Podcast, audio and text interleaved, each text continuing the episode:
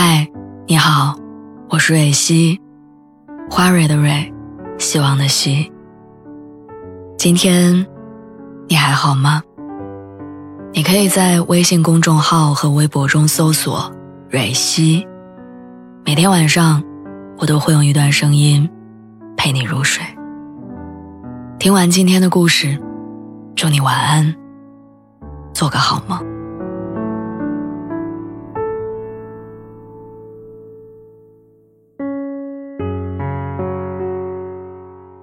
清洗大衣的时候，在口袋摸到本以为丢失的一百块钱；整理床铺的时候，在枕头底下发现昨天找了很久但没找到的头绳；原路返回的时候，看到十分钟前被自己遗忘的包包还在车篮里待着。这些时刻带给我的快乐，他们能持续好久。失去的时候有多难过，失而复得。就有多惊喜。五月的北京疫情肆虐，我们开始居家办公，从兴致勃勃的下厨房到用泡面凑合，再到掰着手指头盼着堂食。前期的新鲜感一过，我开始怀念同事们叽叽喳喳的讨论声，曾经抱怨吃腻了的楼下的那些餐馆，还有地铁里的人挤人，我都开始怀念了。我跟室友吐槽说：“你有没有觉得居家办公的日子每一天都高度相似，就好像是流水线的生活？”正绕着家里散步的室友接过话说：“嗯，就连活动空间也仅限于客厅跟卧室，腻了。”下一秒，我们开始规划解封之后的活动，要去哪家火锅店堂食，罗列出必买的食材。要绕着小区散步几圈儿，秋千要荡多久？就连我们重新迈上地铁的时候，要先迈左脚还是右脚，我们俩都想得一清二楚。失去自由之后，我第一次如此强烈的感受到自由是什么。我想着想着，突然很难过。因为我开始意识到，类似的情绪其实曾经无数次的出现在我的生活里。比如步入职场之后，我才知道老师嘴里的那句“学生时代就是最好的时光”，它不是骗人的。我总会忍不住看着那些穿着校服的学生，比如跟朋友断了联络之后，我才明白，其实导致两个人闹到关系僵硬的原因，都是一些不值一提的小事儿。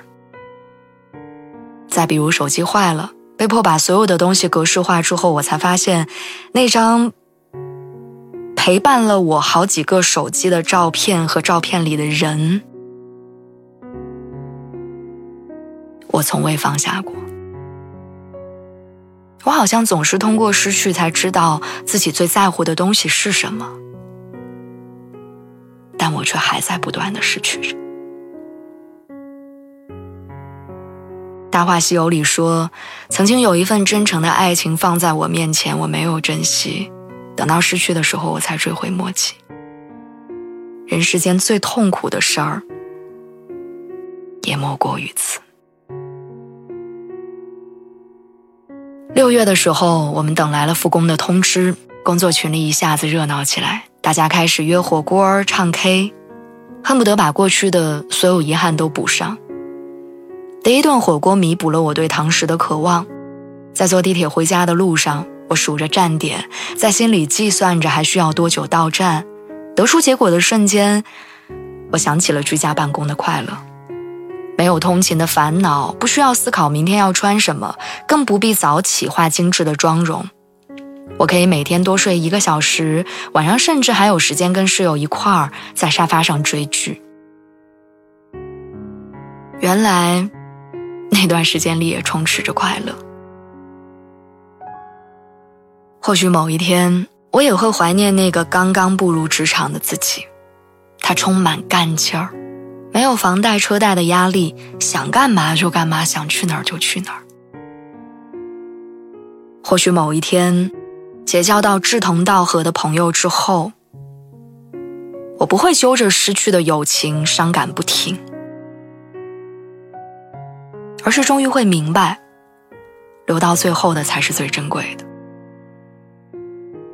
或许有一天，遇到一个对的人，开启一段新的感情，我也会感激被迫格式化的手机，它成为了一个契机，让我真正开始忘记。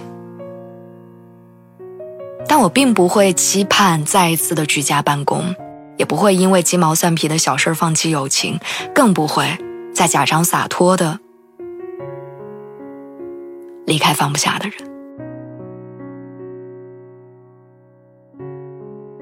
失去的心情就好像是你心里住着一只喜欢挠人的猫，努力装作没事儿，却遮盖不了伤痕的味道。